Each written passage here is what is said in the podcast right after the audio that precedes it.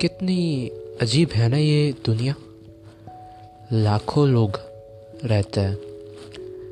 मगर उसमें से कोई एक जो आपको समझ सके, कोई एक जो आपके दिल में जगह बनाए, वैसा कौन है?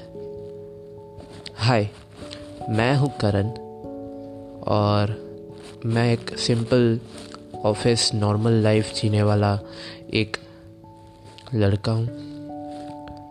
बचपन से ही अकेला रहता हूँ।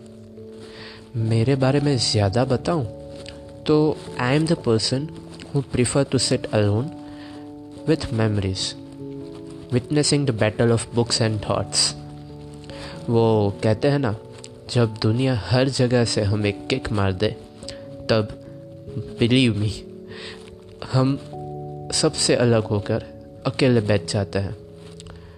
मेरी बात करूँ तो मैं तो किताबों की देर में बैठ, पुरानी यादों की महफिल में, पुरानी मेमोरीज में खो जाता हूँ।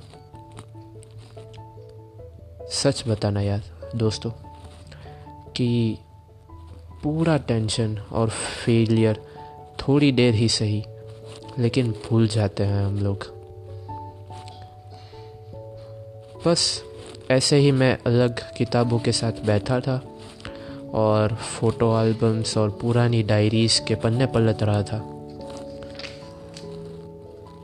उसमें से एक पुरानी किताब, बहुत ही नॉर्मल कवर था उसका, लेकिन इतनी भी पुरानी नहीं थी। उसको पहला पेज जब मैंने टर्न किया, उसमें लिखा था द बेंच और बस। सिर्फ़ ये वर्ड्स देख कर ही मैं चला गया तीन साल पीछे। जब एक बेंच मेरे लिए बहुत मायने रखती थी। पूरी लाइफ बदल दी थी सिर्फ़ वही एक बेंच ने। तो क्या है ये कहानी एक बेंच की?